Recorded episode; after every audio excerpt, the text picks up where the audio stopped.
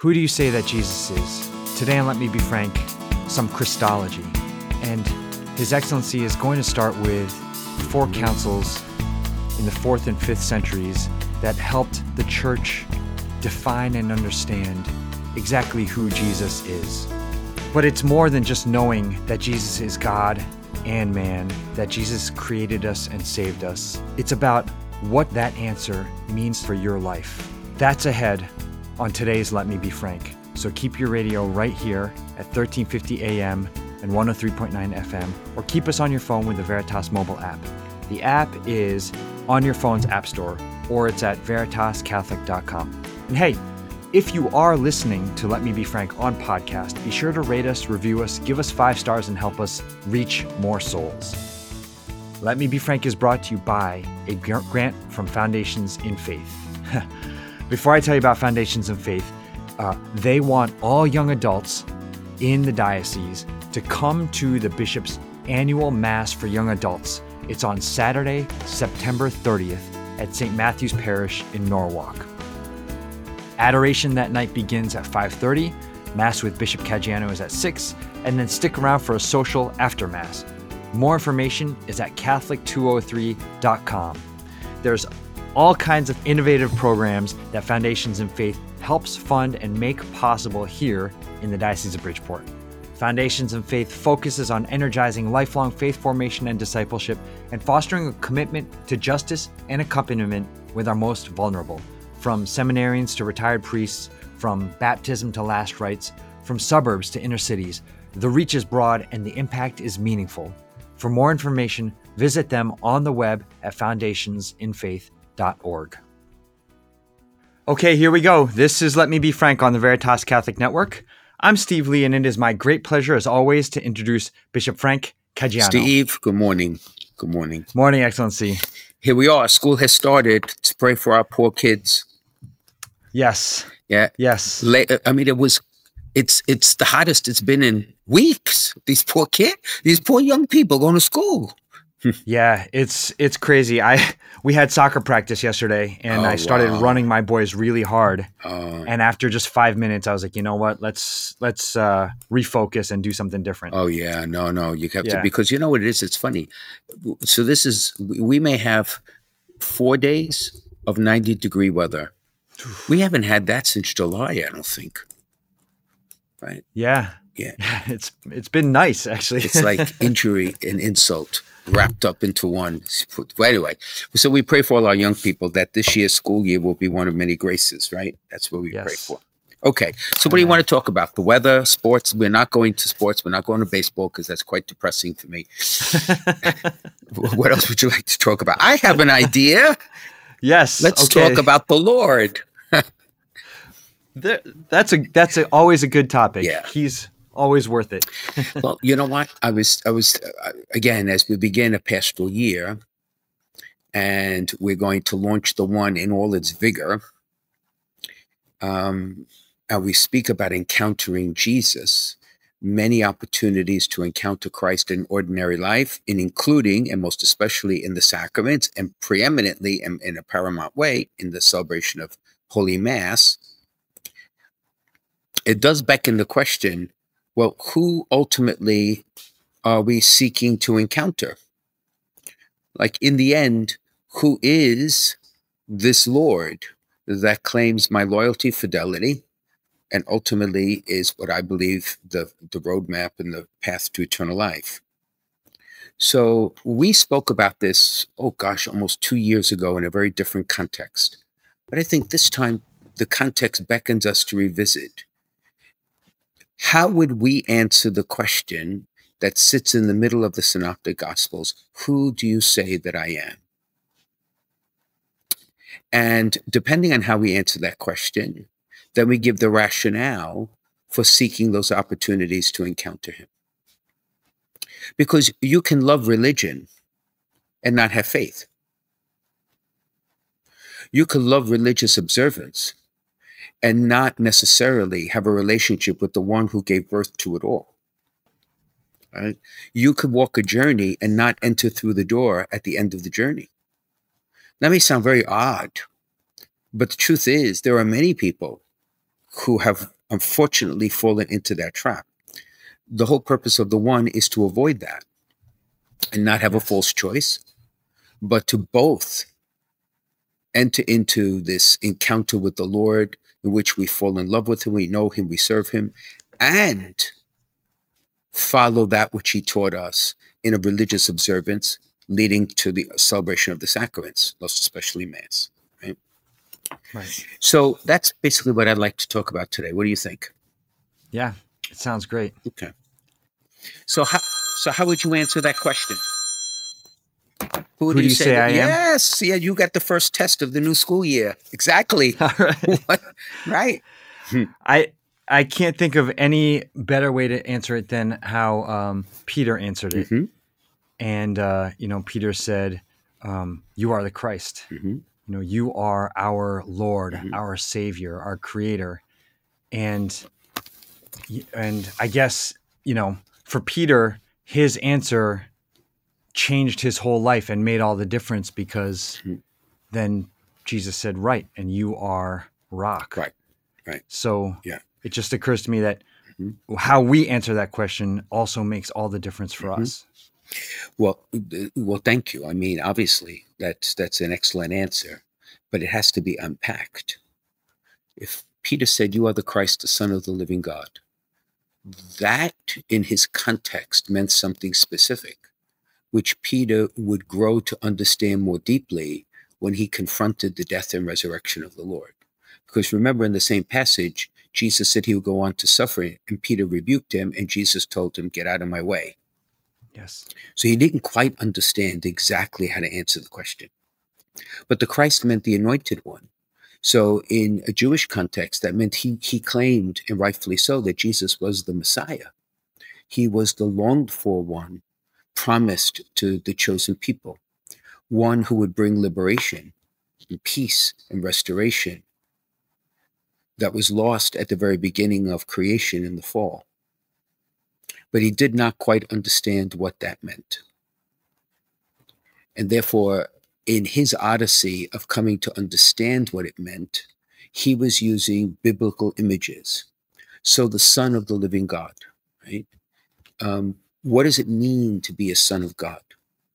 I remember when I was a, a young kid, we used to sing that goofy song. God forgive me for saying it's goofy, but Sons of God, hear his holy word, gather around the table of the Lord. And you, so, in some sense, we are all sons and daughters of God, correct?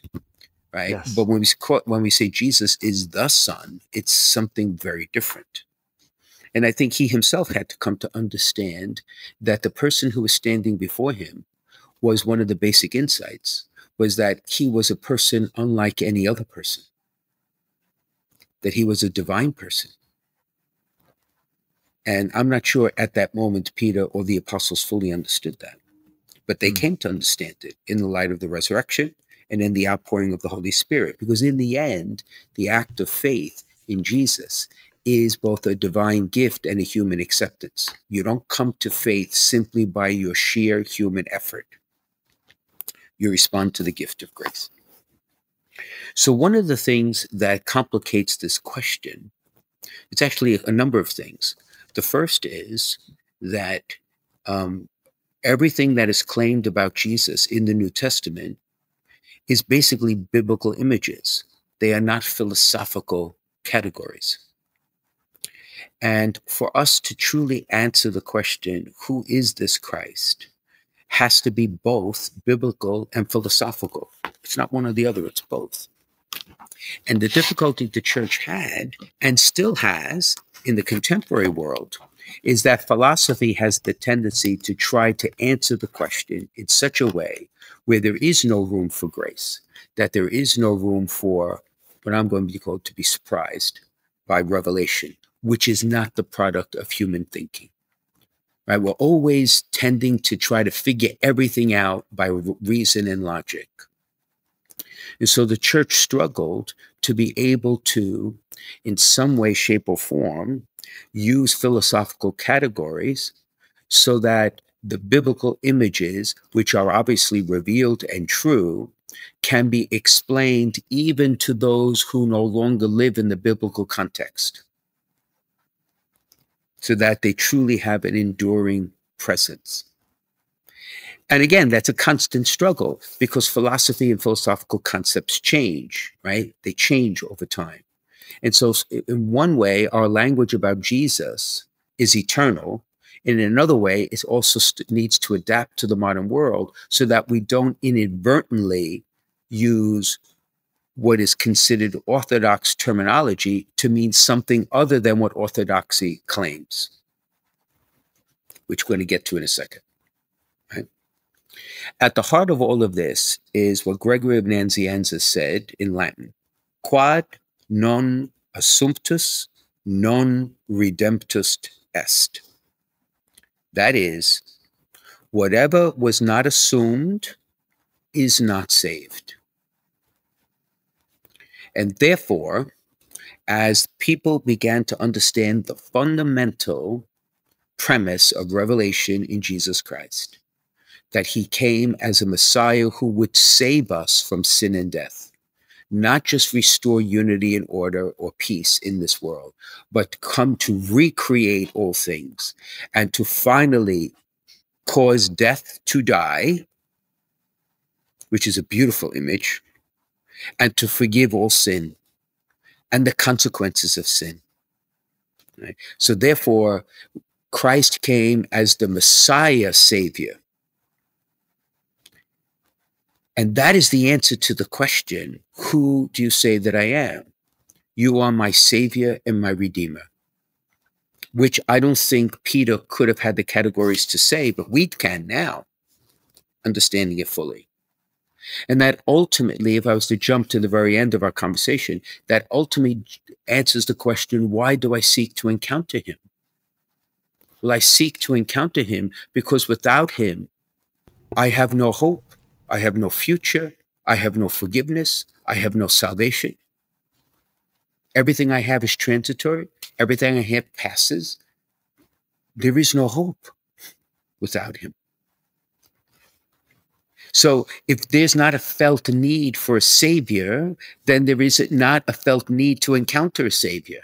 And unfortunately, in the quasi religion of the modern world that was created while secularism created this false idea that you could eliminate all organized religion and we could have like a neutral territory in that in that that fantasy land that was created as if people don't ask those very fundamental human questions, which are inescapable. Even if you anesthetize yourself, you can smoke, smoke marijuana 24 hours a day, seven days a week. You could drink as much alcohol as you could produce in a store. You can't escape. You cannot escape the questions. Even if at the last moment of your life, as you are dying, sooner or later, you have to face the ultimate questions that I just described. In which case, in Christian faith, we invite people to face them now in the light of Jesus Christ. Not when it is too late to do something about the life one lives in light of that hope and faith. Yes. So it's all about salvation. It's all about taking the temporary and transitory and entering into eternity and glory. So there is no language in the New Testament that is philosophical right, in and of itself to answer the question. And therefore, the church struggled to find the right answer. So, if you look at the catechism of the Catholic Church, to answer the question of Jesus, who do you say that I am? The church teaches that at the appointed time, God the Father sent his only begotten Son, not begotten in his divinity, in that sense, but begotten, well, uh, having no beginning in eternity, right? So the Father begets the Son, but there isn't a created moment. So it is eternally so, right? In the indwelling of the Holy Spirit. The Father begets the Son, the Son returns the love to the Father, and that's an eternal reality because God is eternal, right? But he's, in, in a sense, he is given flesh and life in the incarnation in humanity. So he is the divine son taking on human flesh, right? Incarnated means literally to take on human flesh, to take on a human nature, remaining both God and man in one person. And that person is divine. So there are two questions that we always ask. Like I ask of myself and I ask you. If someone said, Who are you? Is different from asking, What are you? So if you were to ask me, Who am I? I'd say, I'm Frank Joseph Caggiano. That is who I am. What am I? I'm a human person, even though some people may not agree, but I am a human person. Okay, despite what you think, right? So, so when Jesus was asked, "Who are you?" he would answer, "I am the divine Son." Right? That is who I am. What am I? I am true God and true man. So, how does divinity and humanity fit together in one person who is divine? What do you think of that? Let's let's think about that for a second. Any thoughts? My first thought is it doesn't even make sense uh, uh, on a human level, right? Philosophically, right. one would say, well, how, how, how actually can you, could you say God is eternal, God's omnipotent, God is everywhere, right? So, yes. so the Son, the only begotten Son of the Father in eternity, enters into creation and still remains the only begotten Son of all eternity. So the subject is God, but God is both God and man. Yeah, that's where people, a lot of people, before there was the invention of aspirin, could have used it as they tried to struggle through this question. But let's take a step back. So we had this fundamental question of salvation. I long to have my death not be the end of my existence, right? I long to make an eternal difference. I long to believe that I will see my mother and father. I will see my relatives and friends. I will see my classmates. I will see the ones who have entered into the mystery of death. There's something so deeply primordial in me that wants to see them again. And that is salvation offers us because love is what carries us unto eternity. So the Son is the incarnation of love, who is God, right? But one of the insights that we could consider is for the longest time, Christianity has been accused of being otherworldly, that we reject the world. I think that's part of the insight that Pope Francis is trying to correct with this integral ecology, that somehow Christians say, well, the only thing that matters is heaven, and the earth, well, it is what it is. But the truth of the matter is, humanity and divinity are kind of like hand and glove. That humanity was created so that it could have been the perfect receiver of divine life. And the fullness of divine life entered humanity in Jesus Christ because he is the divine person who took on a human nature. We are human persons with a human nature. He's a divine person with a human nature, but he is fully human. So somehow divinity and humanity are not enemies. Allow me to be poetic. They're friends, they're companions, right? They're married companions in some way, shape, or form. So the actor in Jesus. He who acts is the divine person. For Frank Caggiano, Steve Lee, and everybody else listening, the actor, the subject, is a human person. Because a human person cannot save. A divine person can. Only God can save. Which then raises another question, which we're not going to get into today, unless you want to, and that is so, how can God be, be in heaven, on earth, and in spirit in us. So that raises the question of how can God be one and more than one and still be one, which is the mystery of the Trinity. And that ultimately is love, because love demands more than one. I mean, in a very simple way, to say God is love, you are actually defining the Trinity. Because even if you love yourself, you have to go out of yourself to love yourself because you embrace yourself as a partner in a strange sort of way. Even a narcissist, the, the quintessential narcissist who loves himself or herself as center of his life has to literally embrace himself or herself as if it were a separate subject. Hmm. So the very impulse of love is to go out to something more. Right? That's a whole nother conversation to have. Right? So part of what worries me and part of why we need an apologetics for the 21st century in the one is that language has become very imprecise. So when you speak of a nature, when you speak of a person, it means so many different things to so many different people that even if they were to say the language correctly, one divine person with two natures, and those two natures, okay, are without confusion and without mixture. Right? So God is still God, man is still man. There isn't like half of God, two thirds of God, one third of humanity, all this stuff, right?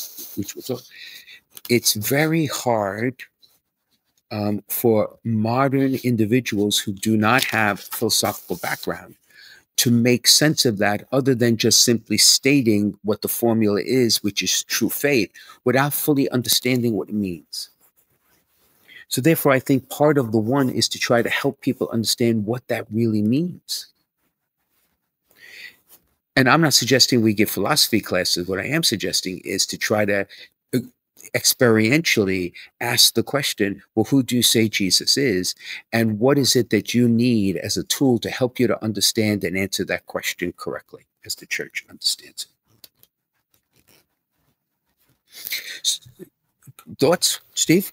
I was just going to say, no, that makes total sense. I mean, because it sounds like what you're saying is through the one, you get the apologetics and the catechesis, but it's not because you want it to stop there. Like I gave you when you asked me, who do you say that Jesus is? I gave you the classroom answer, but you want it to have the classroom answer, but then to go deeper through the one and say, well, okay, so who do I say he is? He created me. And when I was kidnapped and enslaved by the evil one, he rescued me. Ah. And he's the one who holds me when I'm broken. Exactly. So that is the powerful need to discern the presence of Christ in my life in ordinary ways. Because we are saved, we are rescued, over and over and over again every day. Right? So, in a sense, you said it very beautifully. Part of why I want to offer this is not so much for a theological conversation, which we could have, but it's much more a question of answering the question why do I want to encounter him? So, we spoke about salvation. We spoke about the fact that you need God to be the actor to bring me salvation, in a sense, one could ask, well, then in the end, where do I see the glimpses of salvation in my ordinary life? Because they are the signposts that Christ is alive in me. And then I see it most clearly in the sacraments and preeminently in the Eucharist. Right? Yes. So it's almost like training. You, you, those poor students that you have the, in soccer where you're running them in 95 degree heat, right? um, you got to train. Yeah. So how? So so you got. We have to train our spiritual insight, our, our psyche, our imagination, our intuition, so that you're not going to seek the uh, opportunities of encounter because I'm telling you to, but because you'll see you felt the need to, because you begin yes. to see, my God, uh, he's he's here now, right now. Yeah. Yeah. Yeah, it's one thing to know who he is, it's another thing to know him. And for him and his presence to make a difference to you. You know, one of the things that I find most um, uh, sobering, I guess is the right word, is how many people met Jesus but did not meet Jesus. Or put another way, they met Jesus but didn't encounter Jesus in his earthly ministry. And maybe they encountered him after. See, the funny thing is, they had the preeminent opportunity to encounter him because the incarnation was physically there. But in the end, maybe they encountered him through the preaching and witness and heroism and courage of the apostles. And they made the connection afterwards, right? We have the Lord, if one could say, is as physical a reality as we're going to have in the Eucharist, in so much as it's a physical reality, even though it's the real presence of the resurrected, of the crucified and risen Lord. But they actually, so I, I often wonder to myself, and again, I don't want to put you on the spot, but if if you could go back in time and be on the road to Jericho and Jesus passed by, what would you do? Like, what would you say? Right? Yeah.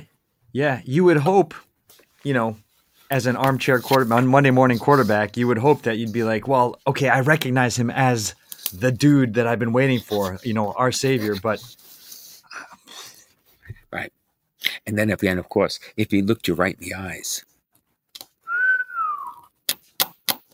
right, we will not have that privilege until we get to the glory of heaven, when we will encounter the Lord in absolute, unmediated immediacy. Because now his presence is mediated. And the difference being, it's not completely direct, but it is in some way channeled through the sacred word of God, through the sacraments, through the beauty of creation, through the beauty of music, through the use of human reason, through the sciences. They're all venues to encounter Christ. But in glory, we will be unmediated. Imagine that.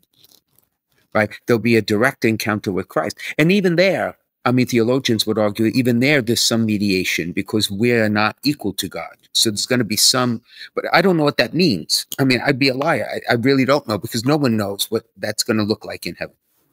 Anyway, so about two years ago, we talked about the box. Let's recall what that means. So there were four pieces to the puzzle to answer the question, all right, from a philosophical, a reflective point of view to say, who is this Jesus? But the basic concepts we already discussed, right? So that's really the motivation. This is where the rubber hits the road. But just for the fullness of time. So, right. So the only begotten Son of God from the Father enters into creation. There are four affirmations we need to make. The first is that he is truly God. And the first heresies denied Jesus' divinity. So the famous Arius, right? Right.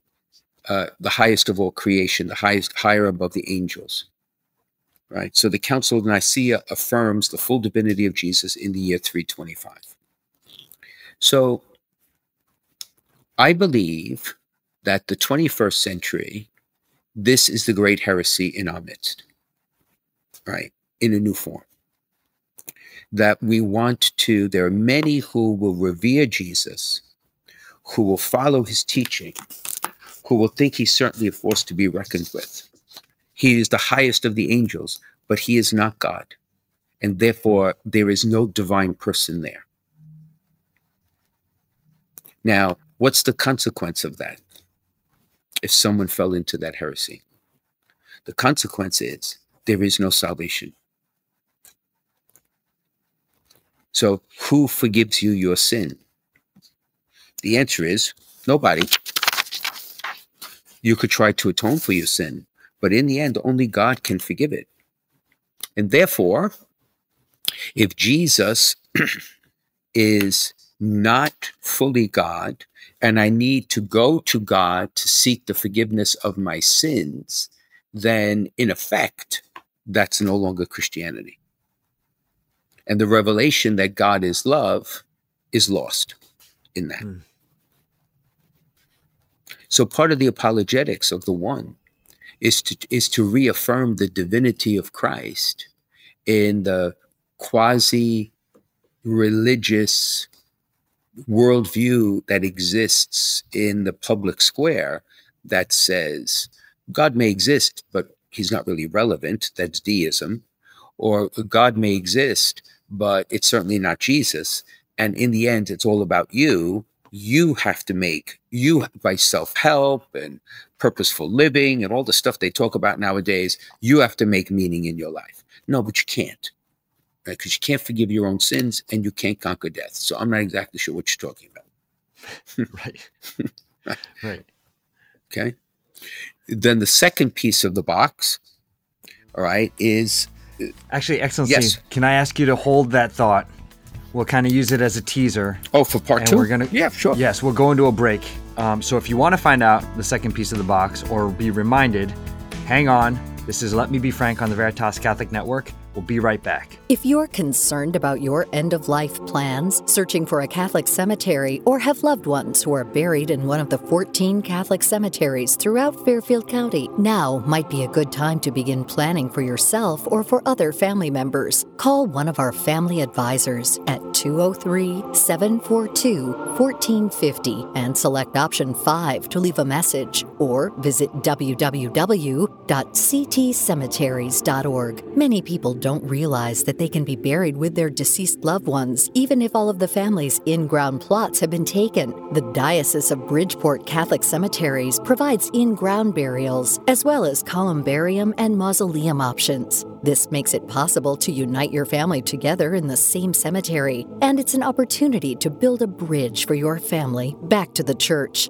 Talking about this issue is not easy, but pre need planning makes your wishes clear, reduces cost, and helps your family avoid difficult decisions at a time of grief and loss. You can start your planning now by contacting one of our family advisors at 203 742 1450 and select option 5 or visit www.ctcemeteries.org. We can guide you through the options, regulations, and considerations to help you make the best decisions for your family.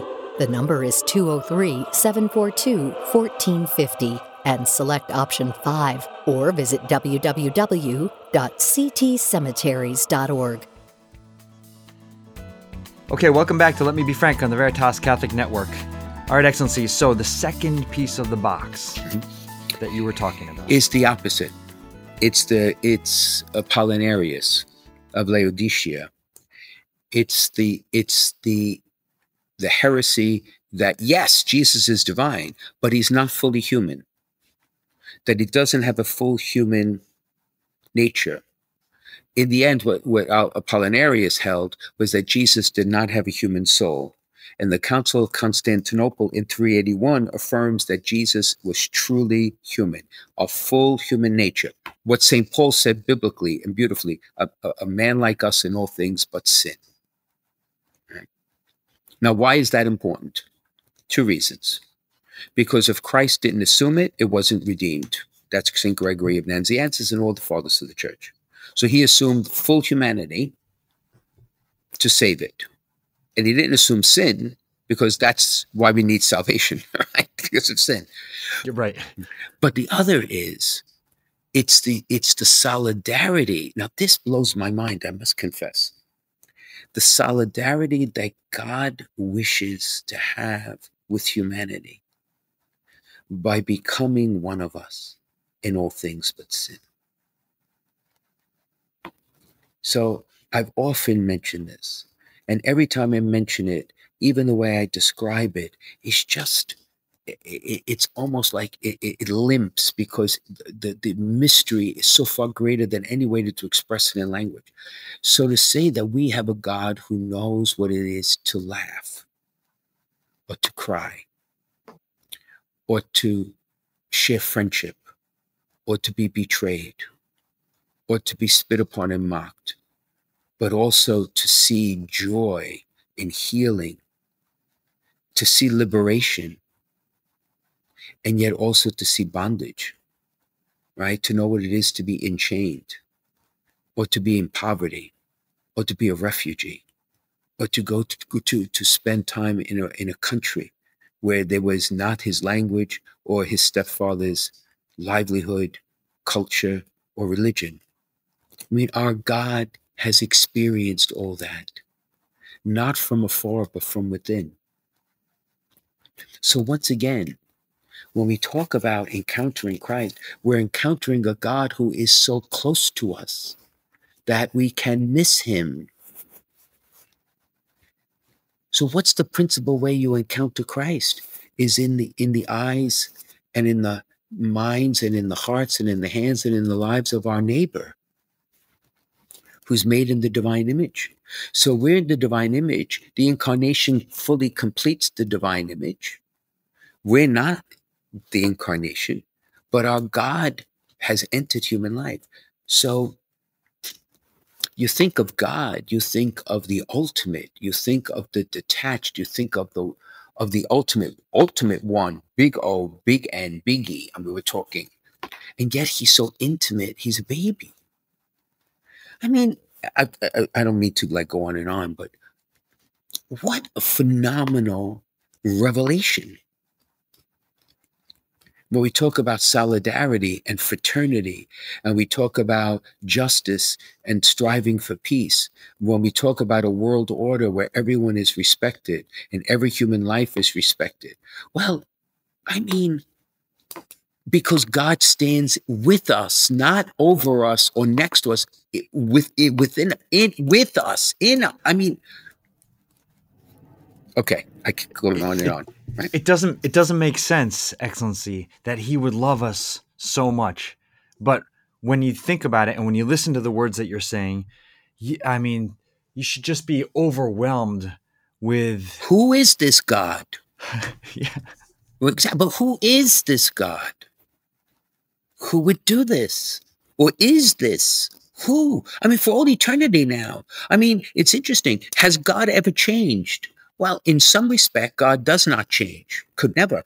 In another respect, one could argue, well, with the ascension into heaven, there is now the humanity of the second person of the Blessed Trinity, forever part of God. That is new post incarnation.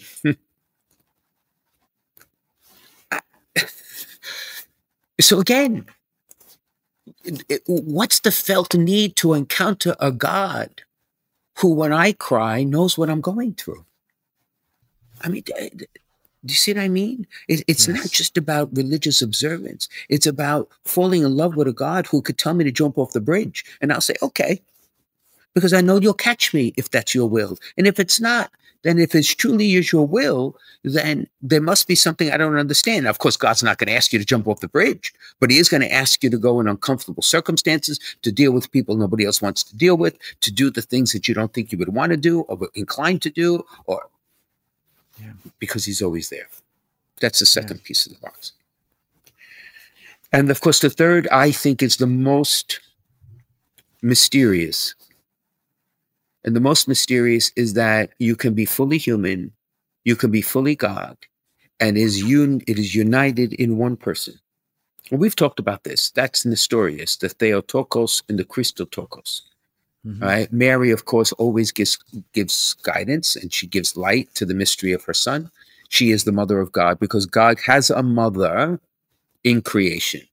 Although he does not have a mother in eternity, because he is begotten of the Father in God's life eternally, but he is actually born in his humanity of a mother, a human mother. So let's think about this. In the womb of Mary, what type of intimacy did Our Lady have with God? I, I, of course, I'm not a mother, obviously, but I've heard many a mother say, including my mother, right, that when you're carrying a child, there is, I'm not even how to describe it. I would defer to anyone who's a mother to describe it far better than me, but there is an, uh, uh, a mysterious bonding, uh, a sharing of life that, with all due respect to fathers, is different. Right? So that child in Mary's womb was, is, and forever will be God. So, of every human being who ever existed, Mary's intimacy with God was unique. Mm-hmm. Who among human beings has an intuition, a mother's intuition of God? right. Right. So when people say, "Why do you revere Mary?" Mother, I mean, but, what do you mean? Uh, it's, it's it's so obvious just from human experience. From the first two pieces of this box, the third one, right? If if if you do not fall into the trap to say today he's acting like God, and after lunch that's his humanity show. No, it's God in his humanity, divinity at every moment. Then you could understand the centrality of what Mary, and in the one, Mary's prominence has to be lifted up and celebrated. Because if Christ, okay, is the Savior, Mary is the bridge to the Savior because Mary is a human person. So she can teach us what we need to know to bridge to the one Savior. Right? Yes. And then the last, of course, is that without confusion or mixture that Chalcedon spoke about, right, in 451, which is Eutyches. When Eutyches said, well, really, really, right, that it's he, there really was not so much a distinction between them, but there was this mixture, right? And the church said, no, no. So Jesus had a human will and a divine will, and the human will always was in some way subject to and followed that which was the divine will, but it was truly distinct. Now, why is that important? because everything we say about Jesus by nature, we through adoption in baptism, with the power of the Holy Spirit, are adopted sons. We are not co-natural, but we are adopted sons and adopted daughters. And therefore, through grace, our human will can become obedient and subject to God which was perfect in Jesus. For us, it's imperfect because we're sinners, but we can still strive for it. And we could realize it in ever greater ways. So the rebellion of the fall can be healed. The concupiscence that resulted from the fall can, over time, be mitigated and healed in us through grace because divinity in grace comes to us not to obliterate our humanity, but to perfect our humanity. And therefore, Jesus is the perfect human life. Even though he's not a human person, he is a divine person. So, why encounter him? Is there a felt need? My advice to everyone listening is this it begins with no longer running away from the fundamental questions of life. This quasi religion of the secular world does everything it can to delay, to confuse, to distract from the fundamental questions. And the fundamental questions are Who am I? Why am I here? Where am I going? and most especially in the moment of my death, what awaits me? And if you honestly can say nothing, then the other three questions I asked you, the question, the answers are irrelevant. In the schema of both the physical universe and eternity, irrelevant. So in the end, we speak about the one, and I'm gonna you're gonna hear me until the cows come home about having encounters with the Lord and opportunities to encounter the Lord. To ask the question, Jesus, who do you say that I am? Another way of answering the question is why must I why am I important to you? Why do I matter to you? What difference does it make to you who I am? And the answer is it's the difference between life and death. Hmm. Yeah. Uh, I'm amazed by the fact that these uh, these four councils that you talked about, mm-hmm. you know, they occurred in the fourth and fifth centuries, mm-hmm. and uh, explain so much uh, about who Jesus is and his nature and his um, him, uh, and yet, fifteen hundred years later, you know, the debate continues to roll on, as you mentioned. You know, it's uh, we're so fallen. yeah, it, it debate for, for a number of reasons, and again, it, we can't fall into a false choice. For, for a number of reasons. The first is that we oftentimes do, do not go back to the basics, but we get entangled with the consequences. So, what does that mean? So, the Lord Jesus, as the Savior and Redeemer, gave birth to a living community that is his enduring presence in the world. Again, because God dwells with us, Emmanuel, because of what I just spoke about, right? That he's is, is literally with us, which boggles the mind. And he's with us in the mystery of his church.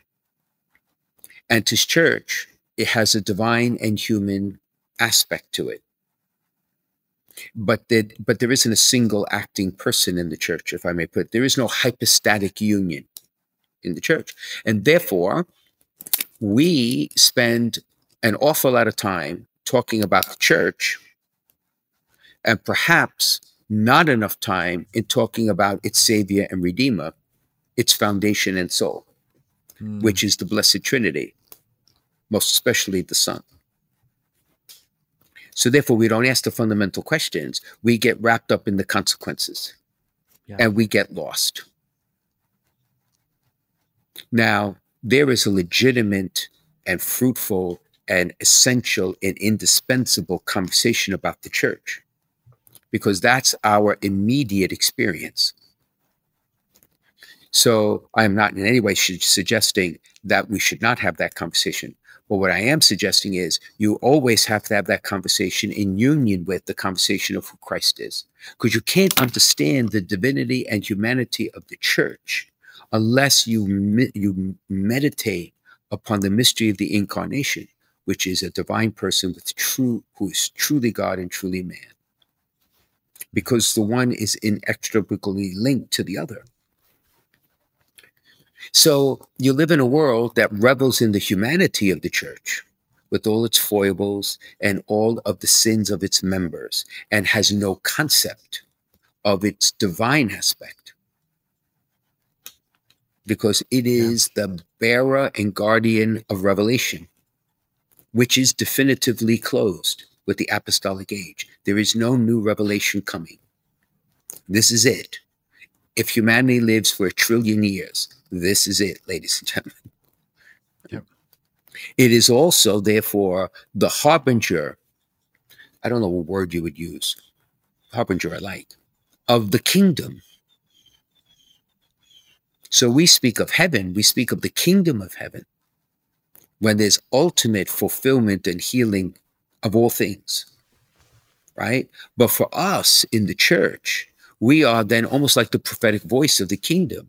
And therefore, the church lives as a leaven in the world to, to bring forth, with all our foibles and sins, the coming of the kingdom. Evermore, yep. even in baby steps. Yeah. Yeah right?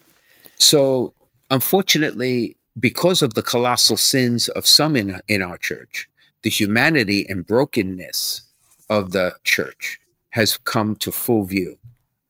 That's why, in the one, in this conversation of encountering Christ, there's also the piece of accompaniment.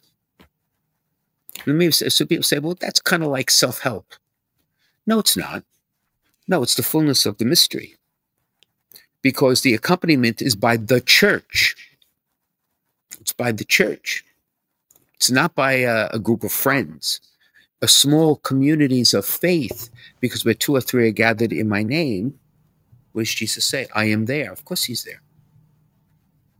Because it is incomplete to claim Jesus as your Savior and to follow his teachings and to ignore his mystical presence in the world now. And that's ultimately what Christian faith, particularly Catholic faith, holds. Yes. So you need both in discipleship. Yeah, and it, it goes back to the three questions that you you know you said mm-hmm. everybody is asking mm-hmm. whether they're Catholic or Anything. atheist or anywhere, where, and wherever they are in the world, every, it, these are the questions that are inside every human heart, mm-hmm. right? And you said, "Who am I? Why am I here? And where am I going?" Mm-hmm. Yeah, yeah, and you see, one of the things that we're missing in the modern world, oftentimes, are the tools that philosophy can provide to help clarify our thinking, to help us to reflect so that our thoughts and our actions are consonant. Because when they are not, when they are dissident, then we need to pause and reflect that either our thoughts need to be changed or modified or matured or our actions need to be challenged. I've often said, and I will keep saying it until I die atheism is fundamentally a contradiction. Now, it's not to say that, therefore, to say there is a God means that you become a Christian, because Christianity is the acceptance of revelation of who God is by God right? Mm-hmm. Both in the prophets, right? In the law, and ultimately in the incarnation, right? God, we know God who in himself, only because God reveals himself. But to say that there is no God and therefore to people say conclude, which is imprecise language, it is to believe that there is no God. Okay? Is, I think, a fundamental contradiction. Because if there is no God and therefore there is no objective source for truth, beauty, virtue, goodness, or value, and therefore the only other sources of that would either be the consensus of a group of a community or myself personally, which is what the quasi religion of the modern world speaks of, then where is there an eternal pieces? Where where is there the answer to the fundamental question? What difference do I make that could last? Not just for a time or for my life or but for all eternity. Right? The human heart does not want to make a difference for a year. It wants to make a permanent. No one wants their memory obliterated forever. No one wants to go into nothingness. That's what the nihilists claim. Atheists would say, no, I don't believe that there's nothing. I don't believe that there is no meaning. I can make a difference for a time. I can make a difference while I live. I can make a difference that accumulates into a greater difference that would keep going on. But that's not me. That's not me. So one can convince themselves of this, but I think fundamentally, if you actually believed that there is no God, then there is actually no reason to get out of bed. There really is no reason to write a book. There's no reason to teach. There is no reason to cut, try to convince people of your principle. There, really, there is, there isn't. Yeah, that's fundamentally logical. Now, it could be existential. It could be felt need. It could fit the culture, whatever else. But in the end, that's why philosophy is the handmaid of theology. And again, in, in the one, we're going to have to struggle with this because the, the road to conversion and deeper conversion for believers is always going back to the question Who do you say that I am? Or put it another way, why, why do you believe you need me? Or do you think you need me? And if you don't need me, who or what do you need in my place? Yeah. Yeah, that's uh, this. Uh, we can never get enough Christology. No, as long as as long as it doesn't end at the academic, right? Excellency, as long as it leads to what you just said. Yeah, and, and that's ultimately why I felt compelled to do this, to talk about this, because from the angle in which we're talking about it today, it really is a question of why. Why should I seek an encounter with Christ every day? Why should I feel the need or make the decision to to in the community I already have in my parish or in my school or to seek a new one that I would join? Why do I why would I make the choice to be accompanied and to gradually kind of share my life with at the beginning could be strangers that please God one day would be friends. Why? Why? Well, the why is answered in the fundamental question of who who is my Savior? Where will salvation come to me? Who can I turn to to be my hope that is reasonable, a hope that I can fully commit to, a hope that can dare to have me believe that my sins are not the final judgment and death is not my annihilation. That's why. That's why we have the one. Okay. Awesome. End of homily. Stand for the creed. Stand for the creed. or or hold on through the break. okay. So this is Let Me Be Frank on the Veritas Catholic Network. Be right back with a listener question. Hey, it's Matt from Restless on the Veritas Catholic Radio Network. Each week on Restless, we young adults restlessly seek the face of Christ in today's crazy and mixed up world. Join us each Friday at noon on 1350 AM, 103.9 FM, the Veritas app, or wherever you get your shows. Hope to see you there.